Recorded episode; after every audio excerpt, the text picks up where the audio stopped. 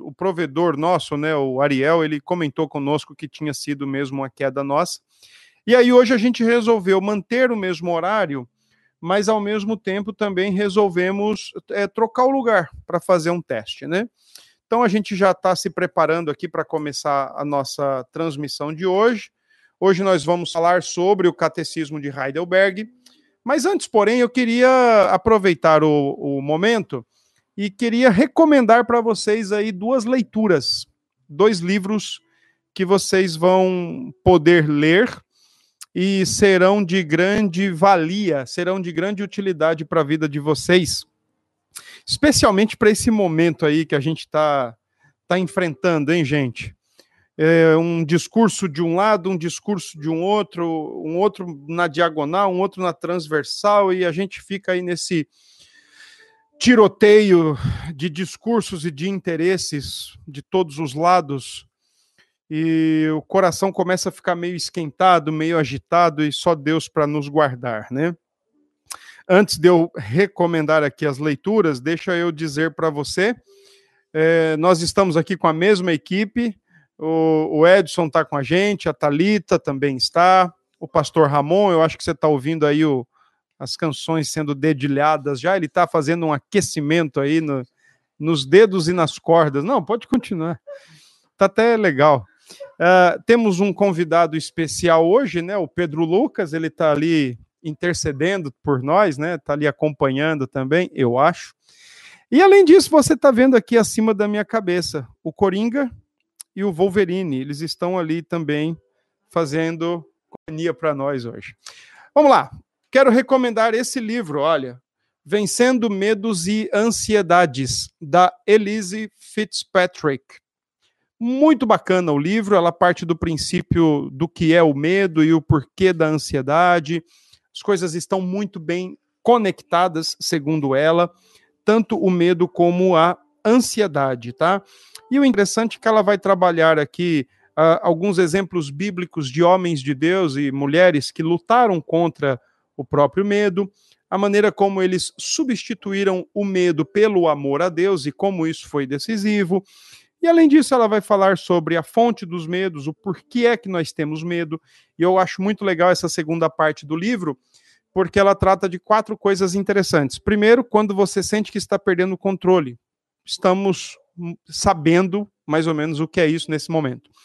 Segundo, temendo as pessoas ao nosso redor, Terceiro, o medo causado pelo perfeccionismo. Eu acho que esse é um problema para muita gente que não admite a possibilidade de errar e quando erra, ou o simples medo de agir e dar errado ou fazer alguma coisa que dê errado, isso é extasiante, é crucificante. Uh, e como lidar com esses medos? Tanto do futuro, do, a falta de controle, as pessoas ao redor e o perfeccionismo. E a última parte do livro, de, antes dos apêndices, ela tem três apêndices nos livros, e a última parte do livro são respostas de Deus para o nosso coração, para o nosso medo, para a nossa ansiedade. Então, eu recomendo essa leitura, eu acho que ela tá, é, é uma leitura muito apropriada para o nosso momento, tá bom? A segunda leitura que eu quero recomendar para vocês é esse aqui, Vencendo a Ansiedade. Esse já é um livro que está na segunda edição. Vencendo a Ansiedade, é do pastor norte-americano batista, né, o pastor John MacArthur. E vale a pena também você ler o livro, ele muito respaldado biblicamente. E você vai conseguir entender muita coisa, por exemplo, que a ansiedade é uma preocupação exagerada conosco mesmo, com o nosso eu se vamos estar vivos, se vamos estar bem, se vamos sobreviver, se vamos comer, se vamos beber, se vamos nos vestir, se vamos ter como ajudar os outros. Enfim, é interessante demais o livro, tá bom? Então, abaixo a ansiedade. John MacArthur vale também a pena demais essas duas leituras. O John MacArthur é cultura cristã e o da Elise Fitzpatrick é editora fiel tá bom? Então são dois livros, dois textos muito interessantes que a gente pode ler e vai de fato se deliciar com essas duas leituras aqui, especialmente para o nosso momento, tá bom? Então, por falar em ansiedade, que não é algo bom? Que não há em nenhum momento na Escritura, não há a recomendação ou uh, o ensino de que a ansiedade ou a preocupação, em certo grau, mínimo que seja, é alguma coisa boa.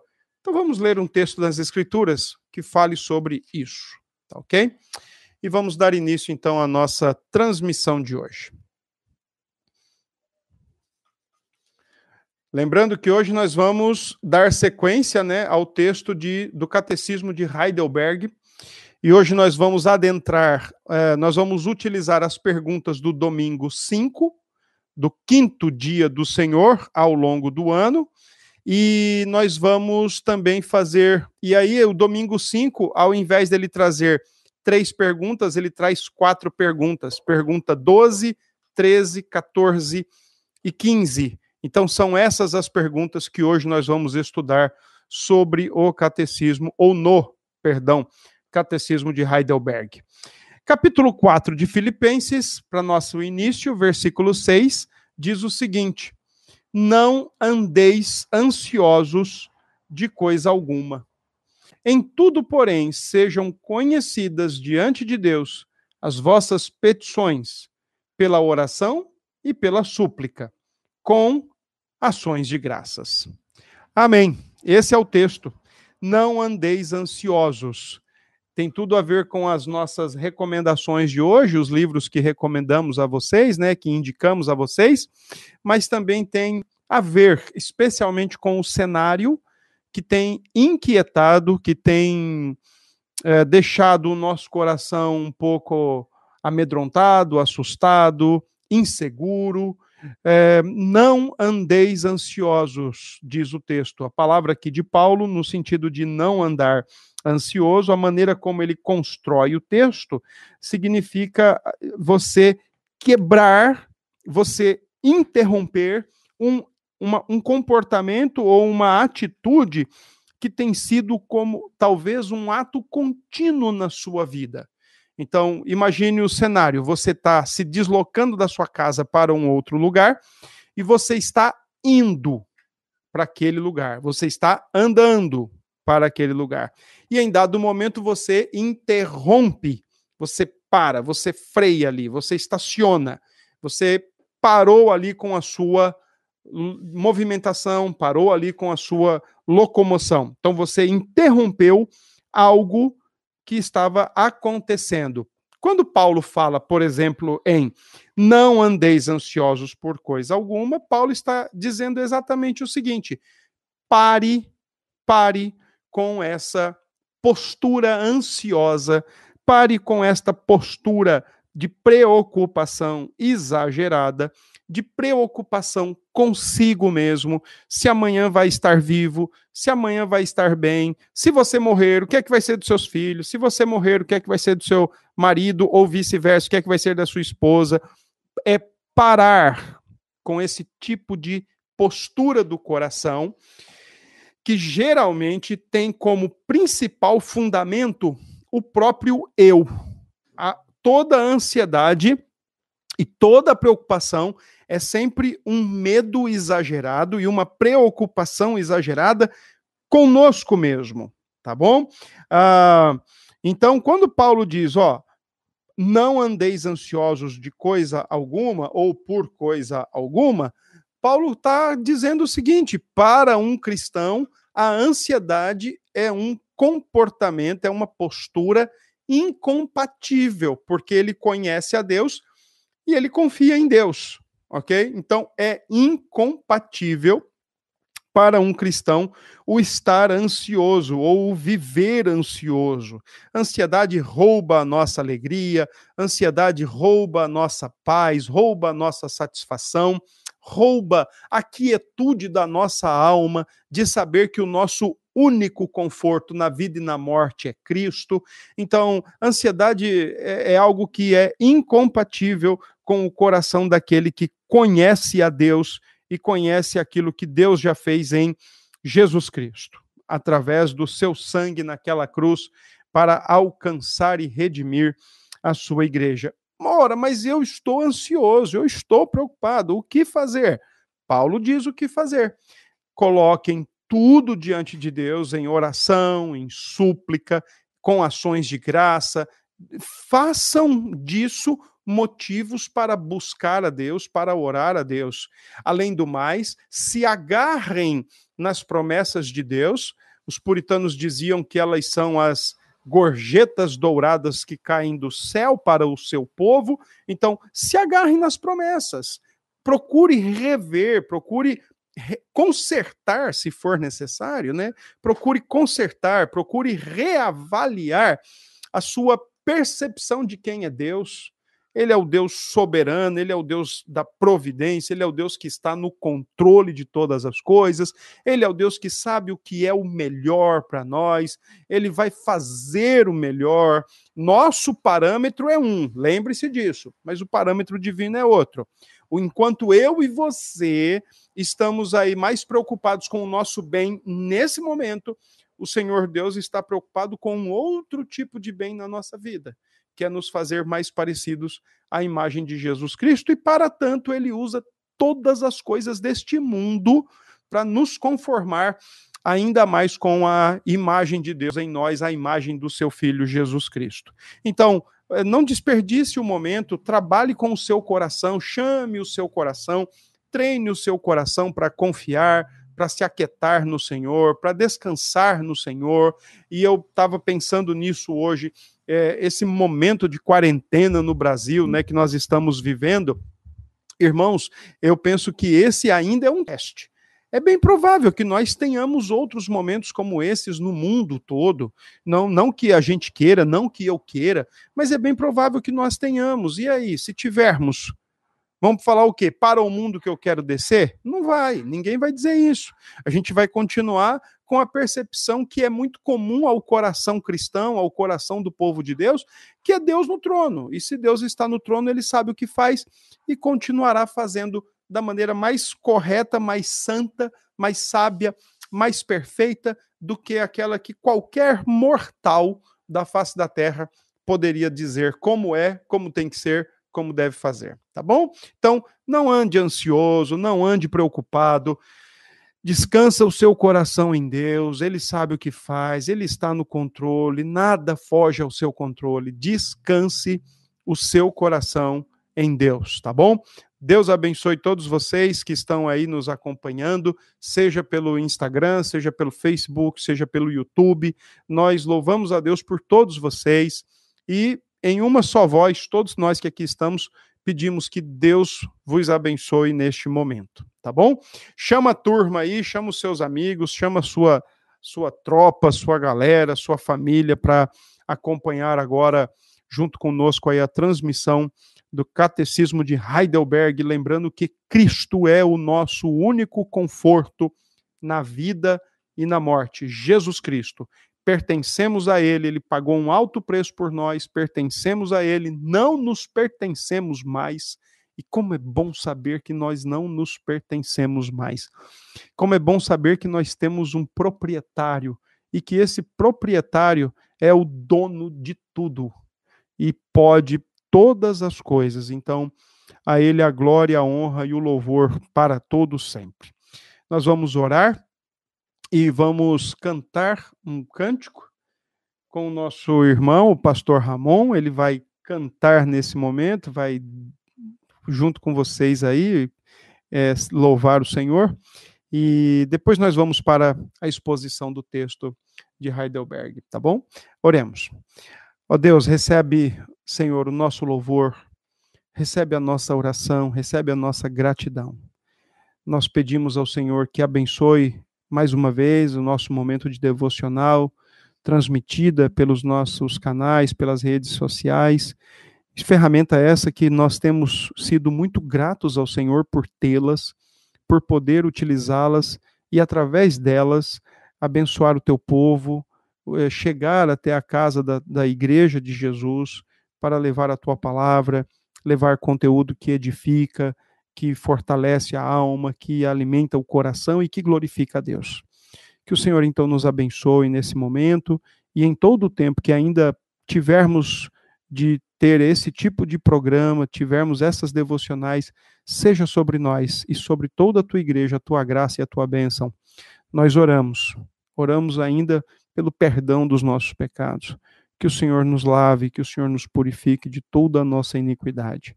É em nome de Jesus, teu Filho amado e bendito, que nós oramos e agradecemos. Amém.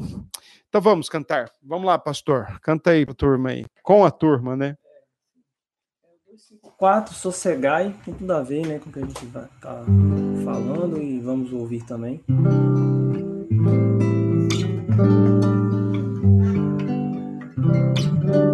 Pessoal, a Thalita não tá aparecendo, mas tá ajudando a gente aqui, viu? Thalita é tímida. Mestre, o mar se revolta, as ondas nos dão pavor. O céu se reveste de trevas, não temos um Salvador. Não se te dá que morramos, podes assim dormir. Cada momento nos vemos, já prestes a submergir. As ondas atendem ao meu mandar sossegai. Seja o encapelado mar, a ira dos homens, o gênio do mal. As águas não pode ao naufragar, que leva ao Senhor, Rei do céu e mar. Pois todos ouvem o meu mandar, sossegai, sossegai convosco estou para vos salvar. Sossegai. Mestre, tão grande tristeza me quer hoje consumir. Na dor que perturba minha alma, te imploro, venha fugir de ondas do mal que me engolem, quem me virá valer? Não tardes, não tardes, bom mestre, estou quase a perecer. As ondas atendem ao meu mandar, sossegar, seja o encapelado mar a ira dos homens, o gênio do mal, das águas não podem a naufragar, que leva o Senhor, sendo céu e mar. Meu mandar, sossegai, sossegai, convosco estou para vos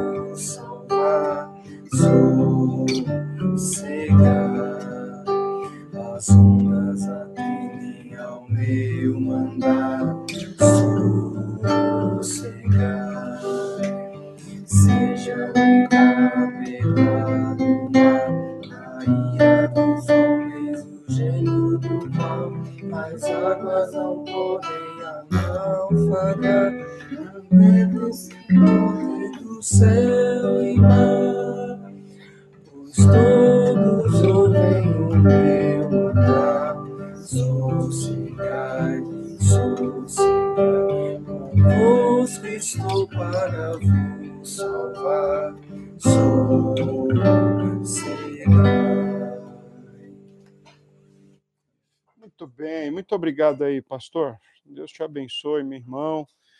E ainda bem que você está aqui para caminhar com a gente e com o pessoal todo aí que acompanha nossa transmissão, trazendo um pouco de música e música boa. Como, os nosso, como o nosso inário ele é diferenciado, né? As músicas são muito boas. E enquanto você cantava essa música, eu me lembrava aqui do meu querido e grande amigo Diácono Eliezer. Ele é um dos caras que mais gosta desse hino, Sossegai, na, na Igreja Presbiteriana Filadélfia. Ele gosta e, e sempre que havia é, é, oportunidade, né? Seja no culto de oração, seja no próprio culto da igreja. Então ele cantava essa música para nós. Digo cantava não porque ele esteja fale, falecido, né? Ele está vivo, graças a Deus ele está conosco. Mas eu digo cantava porque ele não tem cantado mais, somente por isso. Ok, meus amiguinhos, vamos lá então. Uh, nós vamos agora para a segunda parte do Catecismo de Heidelberg. Quero lembrar você que até então nós já vimos a primeira parte, ou melhor, né, o introito, a introdução, na verdade, né, são as duas perguntas do catecismo, e elas falam exatamente sobre o conforto, né? Qual é o conforto que nós temos na vida e na morte? Aliás, não é o conforto, mas é o único conforto, e esse único conforto que temos na vida e na morte é Jesus Cristo. E o que é que nós precisamos saber a fim de viver e morrer nesse fundamento? Saber que nós somos pecadores, miseráveis e que nós não temos como nos resolver diante de Deus, que nós precisamos ser salvos e que nós, depois de sermos salvos ou de conhecermos ao Senhor, podemos de fato assumir uma vida grata diante de Deus. Então, nesse sentido, nós vimos a introdução, as duas primeiras perguntas, e agora da pergunta, e aí vimos já também a primeira parte do catecismo, a primeira parte é pergunta 3 a 11, quando trata da, da nossa pecaminosidade, da nossa condição de pecado, da nossa miséria. E já vimos o que a, o catecismo nos ensina sobre isso, dizendo que a lei mostra o nosso pecado, que nós não fomos criados bons, que, quer dizer, que fomos criados bons, não fomos criados maus, não fomos criados pecadores, e o fato de Deus exigir alguma coisa de nós, no que diz respeito à sua lei, amar a Deus e amar ao próximo, ele, exige, ele deu e exige isso de um ser humano que resolveu, por sua louca desobediência, por sua desobediência voluntária, se jogar de cabeça no perigo. O fato é que a lei de Deus não muda, mas o ser humano mudou e ele continua exigindo que isso seja feito, embora nós não consigamos fazer absolutamente nada disso. Sem o auxílio do seu Espírito Santo. Mas a lei continua apontando, a lei continua exigindo, e o problema não está na lei, o problema está única e exclusivamente em nós que tivemos a nossa natureza envenenada pelo pecado herdado do Adão e de Eva, tá bom? Hoje nós vamos entrar na parte 2 do nosso catecismo. A parte 2 começa com o domingo 5 e o domingo 5 traz quatro perguntas: pergunta 12, pergunta 13, pergunta 14, pergunta 15. Até a pergunta 18, as perguntas de 12 a 18 dessa segunda parte do catecismo, que fala sobre a nossa libertação ou salvação, você pode escolher aí o que for melhor. Essas perguntas 12 a 18, elas servem de preparação para o cenário que deveria ser, que poderia, no caso, não deveria, poderia ser a primeira pergunta da sessão 2.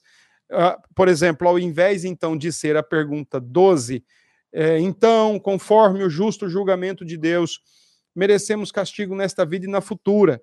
Como podemos escapar desse castigo e de novo ser aceitos por Deus em graça? Ao invés de ser essa pergunta, sem problema nenhum, sem nenhuma dificuldade, poderia ser a pergunta 19. Como você sabe isso? Como você sabe o quê?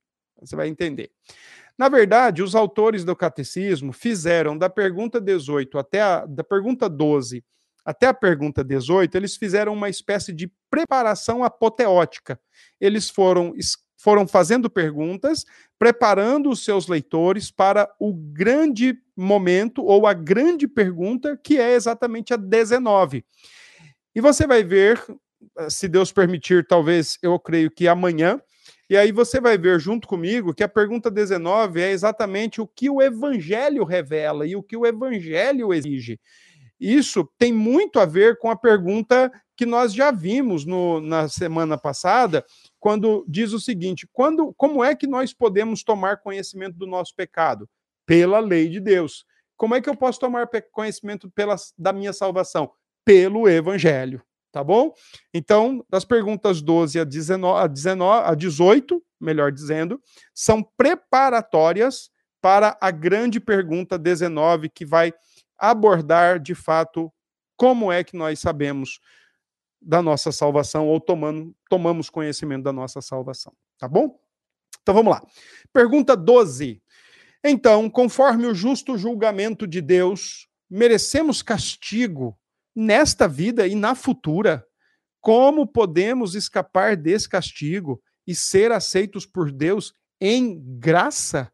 O que a pergunta está dizendo é o seguinte: vem cá, como é que eu consigo escapar então da justa condenação de Deus, mesmo sendo ele misericordioso, mas também justo? Como é que eu consigo escapar desta condenação e ao invés de receber condenação, receber favor de Deus. Aquilo que a teologia sistemática chama de propiciação, né? Ser ter Deus favorável novamente a mim. Como é que isso pode acontecer? Então a resposta é: Deus quer que sua justiça seja cumprida. Ponto final, não tem como escapar. Deus quer que sua justiça seja cumprida. Por isso, nós mesmos devemos satisfazer essa justiça. Mas não tem como nós não temos como satisfazer essa justiça mais. Nós estamos caídos. A lei de Deus tem um alto padrão que exige não apenas amor de palavras e de gestos, mas exige de intenção, motivação, toda a integralidade. Então, não tem como escapar disso. Nós não temos mais como cumprir essa lei. Infelizmente, nós temos uma natureza caída e não temos como cumpri-la. Mas aí, a pergunta 12 de Heidelberg já também, já introduzindo um assunto importante dentro da teologia reformada, já prepara o cenário para a ideia do mediador. E daqui a pouco a gente vai falar sobre isso, mas vale a pena você lembrar que no Antigo Testamento o rei era um mediador, o, o sacerdote era um mediador, o profeta era um mediador. E mediador é aquele que se coloca entre duas partes que estão em conflito. Então, nesse caso, por exemplo, quando um, uma, uma, empresa e um, um empregado estão em conflito, existe ali um mediador. Quando marido e mulher estão em conflito, existe ali um mediador. É, e, a, e, a, Escritura fala do conflito entre Deus e o homem, entre o homem e Deus. Deus com a sua justiça santa e o homem com seus pecados contra Deus. Agora há a necessidade de um mediador. E lá no Antigo Testamento você tem os profetas como mediadores, você tem o sacerdote, você tem o, o, o rei como mediador. E aqui, no caso, o, a pergunta 12 do catecismo diz que ou a gente satisfaz ou outra pessoa satisfaz por nós essa lei de Deus ou esse julga essa lei de Deus. Bom, aqui eu preciso talvez colocar algo para você já entender. Uh, o direito judaico era bem diferente do direito grego, tá? Nós, como temos a mentalidade mais influenciada pela cultura, pela mentalidade grega, né? Pela forma de pensar de um grego, por exemplo, a gente nunca admite um herói morrer. A gente sempre espera bons é, finais felizes na, nos filmes e nas novelas. Isso tem muito a ver, né? O herói nunca morre, o mocinho nunca morre. Além disso, nós temos aquela percepção grega de que quem fez paga, quem fez recebe a justiça, quem fez responde. E no caso do direito judaico, existia uma outra possibilidade. Quando você olha no Antigo Testamento e você vê as leis do Antigo Testamento, você vê a lei dizendo: faze isto e viverá. Mas, ao mesmo tempo, você consegue perceber já no Antigo Testamento homens que não conseguem cumprir com a lei de Deus porque herdaram essa natureza envenenada, contaminada, poluída de Adão, e é lógico que eles não conseguem cumprir a lei de Deus. Então, ao mesmo tempo que a lei diz, faze isto e viverá, e se não fizer, você vai morrer, já havia indícios graciosos. Traga um animal. Esse animal recebe o, o, o peso da sentença, recebe o peso do, ju, do juiz, do julgamento, ele morre e você continua vivendo. Uh, tanto é que no Antigo Testamento você tem lá o dia do, da expiação, quando um bode e um cordeiro eram levados ao sumo sacerdote, primeiro ele fazia expiação pelo seu próprio pecado e pela sua própria família, depois ele fazia pela nação, ele levava sangue lá para dentro do Santo dos Santos, no, no, no tabernáculo e posteriormente no templo, mas em seguida ele pegava o bode, o outro, né, um era morto e o outro estava esperando lá fora, ele colocava a sua mão sobre o, o bode, e com esse ato simbólico, ele estava dizendo: olha, todos os pecados da nação estão agora sendo transferidos para você. Então, nesse sentido, o, o bode, por isso que existe a figura do bode expiatório, né? Quando alguém leva a culpa pelo que não fez. Então, no Antigo Testamento você tem essa possibilidade. Levítico 16 o sacerdote colocava a mão na cabeça do bode e o bode levava, era levado para o deserto, era expulso do arraial, era levado até o deserto para lá então ficar com o pecado da nação.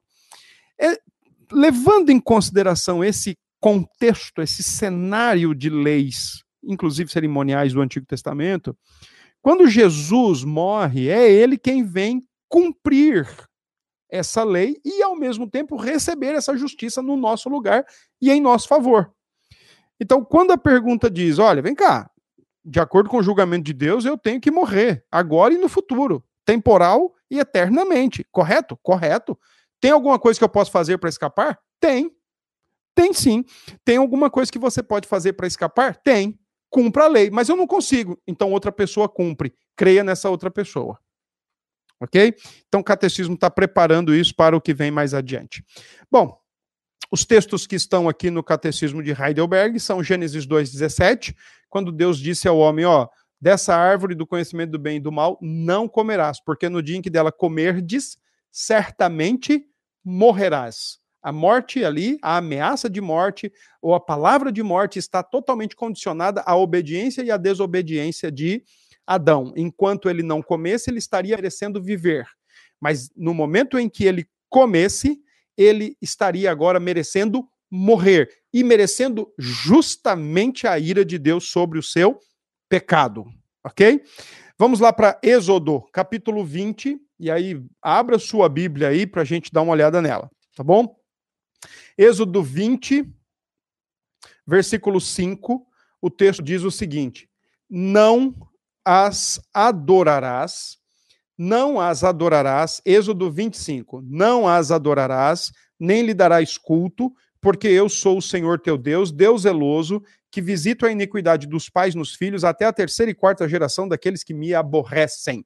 Pecado não fica sem justiça, não fica sem punição pelo próprio Deus, seja temporal, seja eterno, não fica sem punição. Êxodo, capítulo 23, verso 7 diz: Da falsa acusação te afastarás, não matarás o inocente e o justo, porque não justificarei o ímpio. Interessante, né? Uh, eu não sei onde foi que eu estava lendo.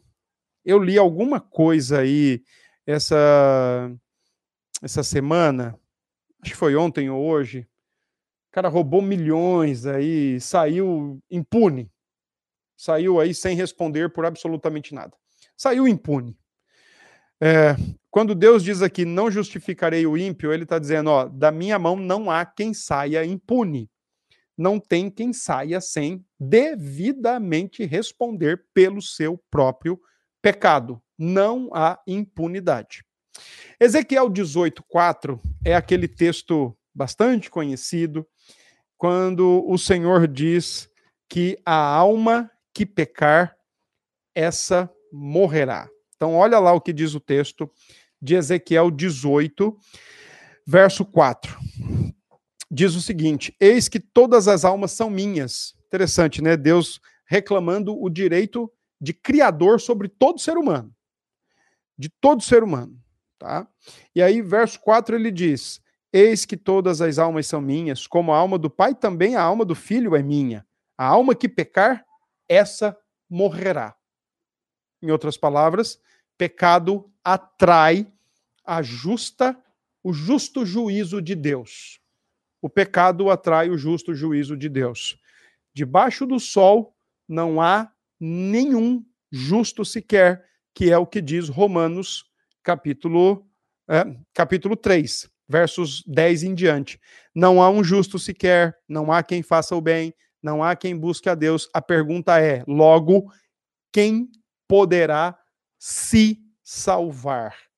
Ou quem poderá se ajeitar diante de Deus e voltar a desfrutar do seu favor ou da sua graça. Aliás, é, segundo um texto que eu coloquei hoje aí no, no, no, no Instagram, essa é a grande pergunta. Essa é a pergunta mais importante que eu e você podemos fazer. O que é que eu posso fazer para resolver a minha vida com Deus? Nada. Porque eu não posso cumprir a lei. Mas existe alguém que cumpriu. Mateus 5, vamos lá. Ver o que o texto diz. Mateus 5, verso 26. Mateus, capítulo 5, verso 26. Diz o seguinte: Em verdade te digo que não sairás dali enquanto não pagares o último centavo. Não sairá dali enquanto não pagares o último centavo. Posso eu satisfazer a justiça de Deus? Não. Não tenho crédito para isso. Aliás, tô, o nosso saldo é extremamente, é infinitamente devedor. Mas olha o que diz Romanos 8,34, quando o catecismo se refere a alguém que pode fazer isso por nós. Romanos 8,34, Paulo diz o seguinte: quem os condenará? e aqui é interessante, o John Stott, quando escreveu um comentário sobre esse, essa carta de Paulo, quando ele alcançou o capítulo 8, a partir do verso 31, ele coloca no seu comentário o seguinte, né, no seu livro, ele coloca assim, as perguntas sem respostas. E as perguntas sem respostas são, por exemplo, eh, se Deus é por nós, quem será contra nós? Como é que a gente responde a essa pergunta? Uma outra pergunta, por exemplo, é assim: é, se ele não se ele não poupou o seu próprio filho, ele não, não vai não, não vai não vai nos dar todas as coisas? E a terceira pergunta é: quem intentará acusação contra os eleitos de Deus? Essa é a terceira pergunta. Mas a quarta pergunta é a que nos interessa. Quem os condenará? É Cristo Jesus quem morreu ou antes quem ressuscitou, o qual está à direita de Deus e também intercede por nós.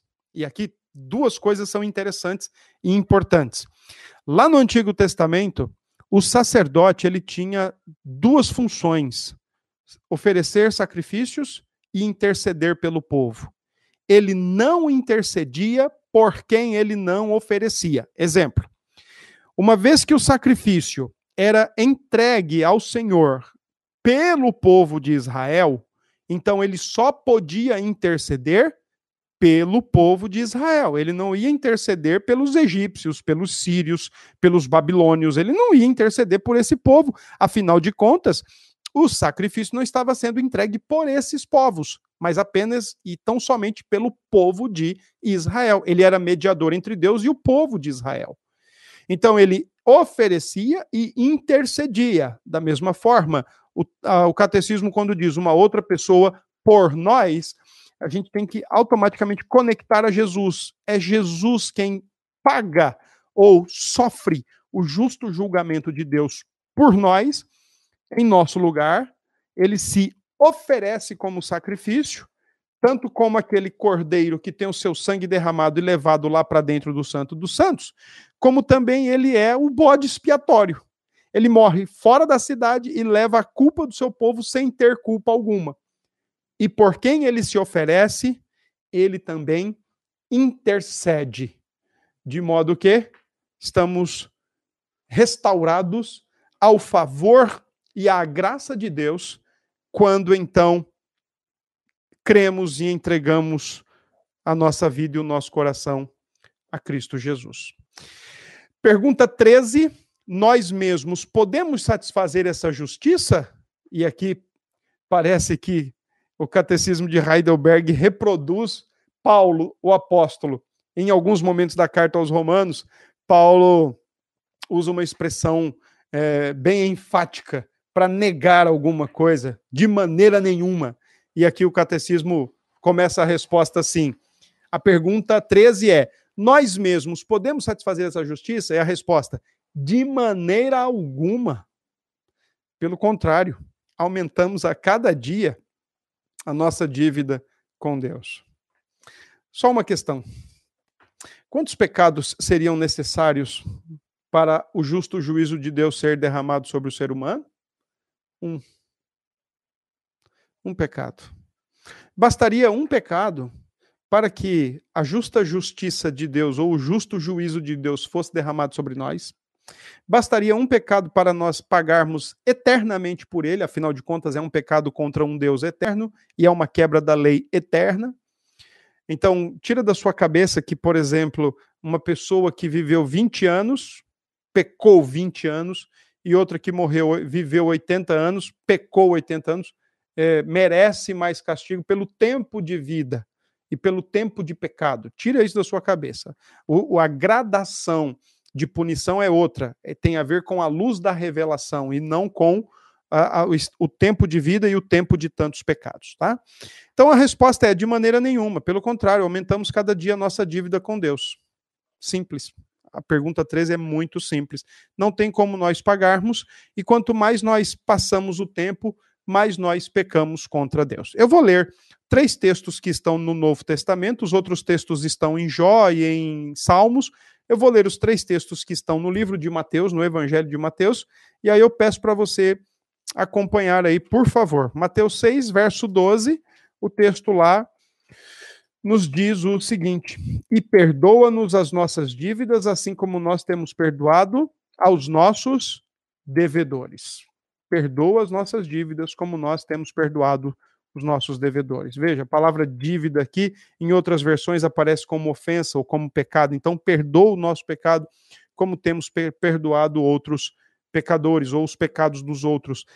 Existe uma intrínseca ligação àquele que diz ser perdoado por Deus, também deve livre e voluntariamente perdoar o seu próximo.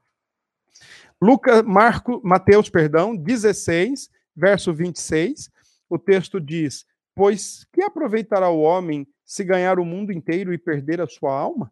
Ou que dará o homem em troca da sua alma? Nada. Não tem o que dar, não tem o que oferecer, absolutamente nada. Nós não podemos resolver nossa vida diante de Deus e nós não podemos pagar nossa dívida com Deus. Ela aumenta todos os dias.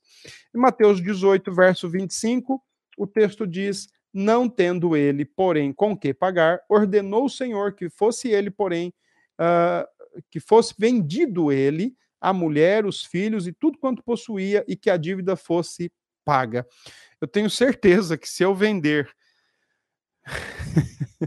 se eu vender minha esposa, meus filhos, meus cachorros, meus livros, tudo que eu tenho, eu ainda vou ficar devendo e vou ficar devendo muito diante de Deus, porque eu não conseguiria, eu não consigo e eu não conseguiria pagar o meu débito diante de Deus. Nós não conseguimos pagar a nossa dívida diante de Deus. Não há nada que nós possamos fazer, disse o Philip Yancey, né, naquele livro Maravilhosa Graça. Não há nada que nós possamos fazer para Deus nos amar mais, não há nada que nós possamos fazer para Deus nos amar menos, ele simplesmente nos ama. É, de outra forma, a gente podia adaptar essa, essa frase, né? Não, adianta, não há nada que eu possa fazer para dever, é, para pagar minha conta, não há nada que eu possa fazer para dever menos, eu simplesmente devo e ele vai me punir ele vai me exigir. A décima quarta pergunta, a terceira pergunta de hoje, diz o seguinte: será que uma criatura, sendo apenas criatura, pode pagar por nós? Interessante, né? Será que uma criatura, sendo apenas criatura, pode pagar por nós? A, a pergunta aqui é o seguinte: Será que se eu cometo o meu pecado, cometo, tenho a minha vida de transgressão diante de Deus, e aí eu falo assim: não, Deus, olha, eu realmente fiz um monte de coisa, eu não tenho como pagar. Derrame sua ju justiça, derrame o seu juízo aqui no, no pastor Ramon, ele vai resolver minha vida diante do Senhor. É, é, é isso que a pergunta está colocando. Será que uma criatura, sendo apenas criatura, pode pagar por nós? Em outras palavras, será que uma pessoa pode morrer por outra pessoa e está tudo resolvido? Resposta do catecismo: não. Não pode. Primeiro, porque Deus não quer castigar uma outra criatura pela dívida do homem. A alma que morrer, essa, a alma que pecar, essa morrerá. É, a, a, lei de Deus, a, a palavra de Deus e a lei de Deus é muito certa e muito justa. Quem peca deve morrer. É, é, bem diferente do nosso tempo, né? Essa sociedade sem pecado que nós vivemos, né? Que eu sou vítima, que eu sou escanteado, que eu sou produto do meio, que eu sou vítima da sociedade, que eu sou vítima da ocasião. A lei de Deus não, não abre espaço, não abre brecha para esse tipo de diálogo, de argumento ou de discussão. A lei de Deus diz o seguinte: pecou, tem que morrer. Simples assim. Por exemplo, embora né, nós tenhamos a tendência de agir como Adão e Eva agiram lá no Éden, foi a mulher que o Senhor me deu, foi a serpente e assim por diante. O culpado ali na história toda é Deus, porque se você for ver o diálogo de todos ali, é, quem criou a serpente? Deus. E a serpente estava onde? No paraíso que Deus criou. Tentou a mulher que Deus criou, e a mulher tentou o homem que criado por Deus.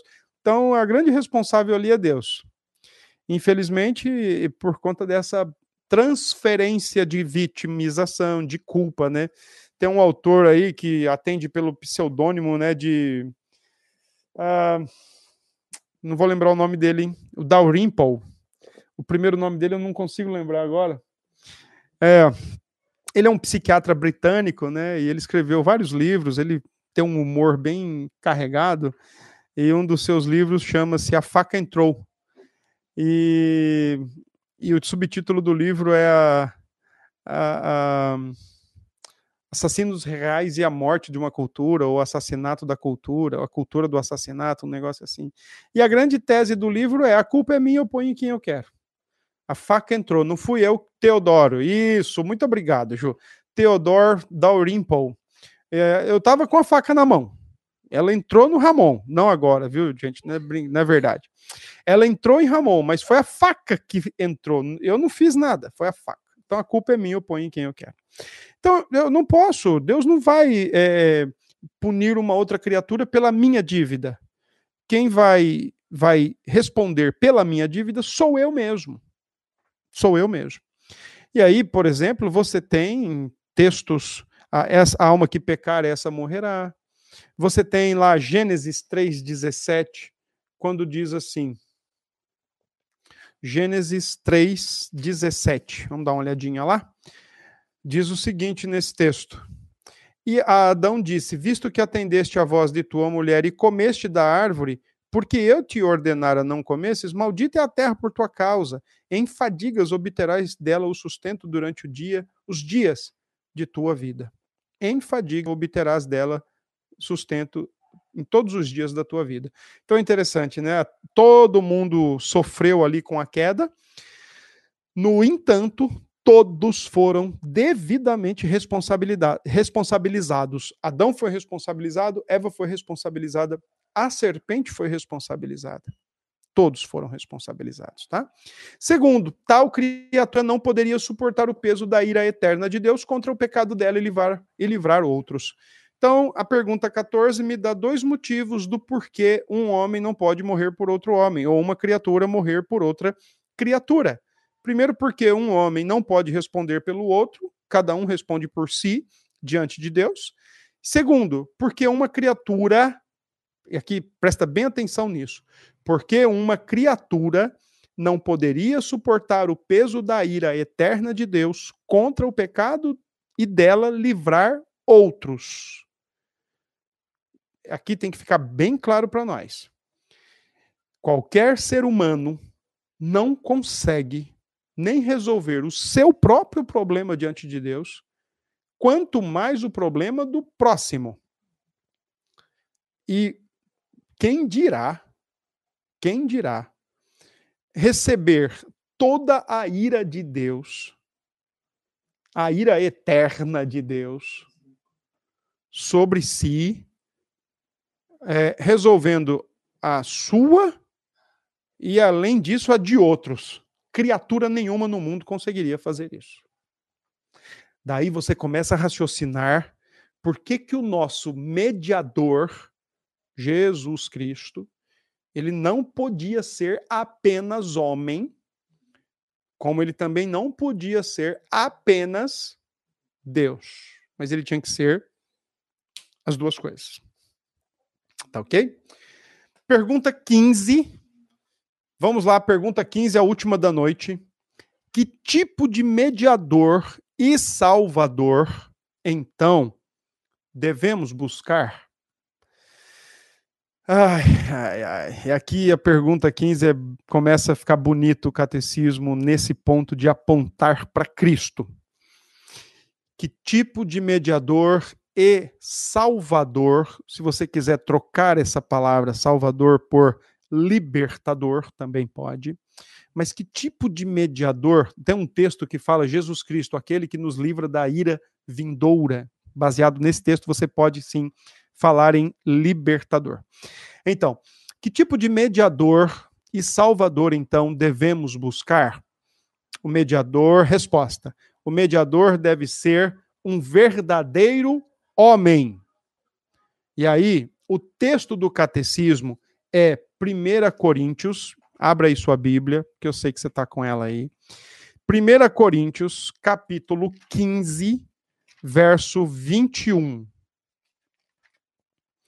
1 Coríntios 15, verso 21.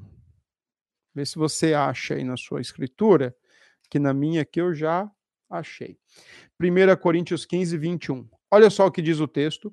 Visto que a morte veio por um homem, também por um homem veio a ressurreição dos mortos ele é verdadeiro homem.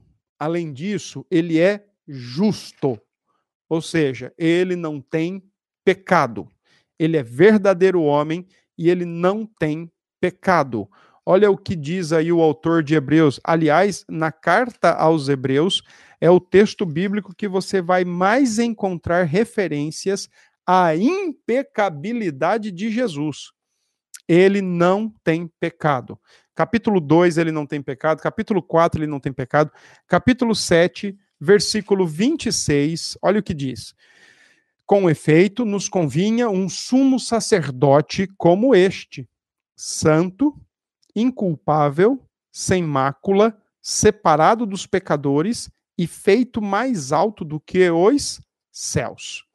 Então, a primeira parte aqui da nossa resposta da pergunta 15 que tipo de mediador e salvador, então, devemos buscar? Ele deve ser um verdadeiro homem, 1 Coríntios 15, 21, pelo pecado de um homem veio a morte, pela, pela a obediência de um homem veio a ressurreição dos mortos. Ele deve ser justo, ele não tem pecado. E eu acho bacana o seguinte: você lê os evangelhos, você encontra Jesus orando, ensinando a gente pedir perdão pelos nossos pecados você encontra Jesus perdoando pecados, você encontra Jesus nos evangelhos desafiando que pecados seus fossem apontados, fossem indicados, acusados, e ninguém faz isso. E, e você encontra diversas vezes nos evangelhos e nas cartas sempre a mesma afirmação: ele não tinha pecado, ele era santo, ele era o justo, ele não tinha pecado algum. Tá ok? Só que esse homem, ele é mais poderoso que todas as criaturas, ele não tem pecado. Portanto, alguém. Eh, e a, ter, e a última parte da pergunta 15 da resposta é: alguém que é, ao mesmo tempo, verdadeiro Deus. E aí você tem, por exemplo, Isaías 7,14: Eis que a Virgem conceberá e darás à luz um filho, o seu nome será Emanuel você tem Isaías 9:6, né? Além de Isaías 7:14, a promessa da virgem que conceberá, o Emanuel, o Deus conosco, que lá no Evangelho de Mateus, capítulo 1, ele diz que o nascimento de Jesus cumpre Isaías, Deus entra na história humana e se encarna para estar entre os homens. Isaías 9:6, quando diz que um menino se um menino vos nasceu, um filho se vos deu, e o seu nome será, e aí todos os nomes que estão ali são nomes atribuídos somente a Deus e agora está sendo atribuído a Jesus, o maravilhoso conselheiro, Deus forte, príncipe da paz, o pai da eternidade. Os nomes que são ali atribuídos a Deus atribuem-se a Jesus sem nenhuma dificuldade, sem nenhuma complicação. Você tem, por exemplo, o texto do profeta Jeremias, capítulo 23, e eu quero que você abra aí sua Bíblia. Jeremias 23, verso 6, e o texto diz o seguinte para nós. Uh, Nos seus dias, Judá será salvo, e Israel habitará seguro. Será este o seu nome, com que será chamado Senhor, justiça nossa. Senhor, justiça nossa. Mais uma forma de se identificar Jesus Cristo e a sua o seu ministério ou a sua vida terrena. Ele é a nossa justiça. O catecismo vai falar sobre justificação e para mim é um dos temas mais bonitos que existem. Nós vamos chegar lá se Deus permitir. Lucas 11, 22, o texto diz: Sobrevindo, porém, um mais valente do que ele, vence-o, tira-lhe a armadura em que confiava e lhe divide os despojos. Jesus é o mais valente quando ele diz que ninguém pode entrar na casa do valente e saquear-lhe os bens sem amarrá-lo, ele é o mais valente. E a literatura judaica rabínica do, antes do primeiro século já pensava um pouco nessa questão do mais valente que haveria de chegar. E ele está dizendo que ele é o mais valente, ele é Deus. E Romanos 8, verso 3 e 4 diz o seguinte: Porquanto o que fora impossível à lei, no que estava enferma pela carne, isso fez Deus envolvendo o seu próprio filho em semelhança de carne pecaminosa e no tocante ao pecado. E com efeito condenou Deus na carne o pecado, a fim de que o preceito da lei se cumprisse em nós, que não andamos segundo a carne, mas segundo o Espírito. Aqui está dizendo que o Filho de Deus se encarnou à nossa semelhança, não que ele tivesse pecado, mas que ele assume uma natureza humana sobre si e vem para estar entre os homens, para habitar entre os pecadores, para ser de fato então o nosso mediador e salvador. É por isso que o nosso mediador e salvador, ele não é um homem apenas, como também ele não é Deus apenas. Ele é Deus homem. Ele é um ser perfeito, com duas naturezas distintas, a divindade e a humanidade, unidas, formando a pessoa do Redentor. Eu acho que amanhã nós vamos ter que falar um pouco sobre isso. Porque a galera que estudou comigo em seminário, se quiser se manifestar aí, pode se manifestar. O assunto não é tão simples, é um, é um assunto lindíssimo. É maravilhoso o assunto, mas não é tão simples mas nós vamos ter que talvez fazer aí um, um parênteses para explicar a questão da encarnação, a união das naturezas do Redentor, a natureza divina e a natureza humana. Essas duas naturezas, quando unidas, formam uma pessoa. E aí, essa pessoa resultante dessas duas naturezas unidas, uh, tudo que faz, faz ele. É a pessoa que faz. Então, existe um, uma forma aí muito errônea, né? De se colocar a pessoa do Redentor, né? Por exemplo, quando o Evangelho diz que ele multiplicou pães, ah, que ele fez como Deus. E quando Jesus é, é, sente fome ou cansaço, ah, que ele sentiu como homem. Não, está totalmente errado. Ele era uma pessoa, então quem multiplica pães é o Deus homem, quem sente cansaço, fome, sede é o Deus homem e assim por diante. Não, não entra nessa ideia de oscilação de naturezas, tá? Então a gente tem aqui a 15 pergunta do catecismo, a última da noite de hoje. Que tipo de mediador e salvador então devemos buscar? Ele deve ser um homem verdadeiro, ele deve ser justo, sem pecado, porque aí sim ele pode resolver o nosso problema. Ele pode, assim como o cordeiro era morto e ele devia ser perfeito, não podia ter um pelo de cor diferente, por exemplo. Devia ser macho de um ano, sem nenhum defeito. assim também Cristo, sem nenhum defeito. Ele é verdadeiro homem, mas ele também é verdadeiro Deus. E, e os concílios históricos né, trabalharam essa questão muito bonito. E nós defendemos até hoje a cristologia, por exemplo, do século V, né, dos concílios de, da definição de Calcedônia e dos concílios anteriores, como de Éfeso, de, de Niceia, como de Constantinopla, né? A gente defende até hoje essas definições. Talvez amanhã a gente fale um pouco sobre elas. Uh, deixa eu só conferir aqui se amanhã nós vamos mesmo. Por que o mediador deve ser homem verdadeiro e justo? Amanhã, as perguntas de amanhã. Por que o mediador deve ser ao mesmo tempo verdadeiro Deus? Quem é esse mediador que ao mesmo tempo é verdadeiro Deus, homem verdadeiro e justo?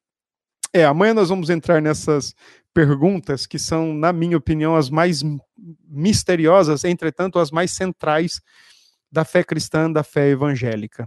Tá bom? Bom, deixa eu concluir então a nossa devocional de hoje, esse, pelo menos esse primeiro momento, né? Vou ver se alguém quiser fazer pergunta. Tem pergunta aí?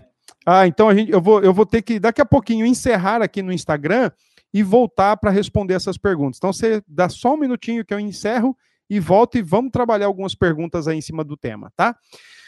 Mas ó, deixa eu ler aqui o que a Starmid ela coloca sobre a pergunta 12, e eu quero lembrar você sobre o que diz a pergunta 12. Então, conforme o justo julgamento de Deus, merecemos castigo nesta vida e na futura. Como podemos escapar desse castigo de novo e de novo ser aceitos por Deus em graça? É sobre essa pergunta que nós vamos ler a devocional. Não, Beto, as, as, os nossos estudos aqui estão sendo sobre o Catecismo de Heidelberg, ok? Pergunta 12, vamos lá, Star Mid, ela diz assim: a pergunta 12 é a pergunta mais importante do mundo. Entender a pergunta, como podemos escapar do julgamento que merecemos e nos tornar para o favor divino, é uma questão de vida e morte não apenas vida e morte para nossos corpos. Essa pergunta lida com vida eterna e morte eterna. Muitas pessoas pensam que fazer o bem mais que o mal nos colocará em posição favorável diante de Deus. Outros nem pensam que tem um problema eles acham que Deus simplesmente perdoará as pessoas quando pecam, porque isso é o que Deus faz. É meio STF, né?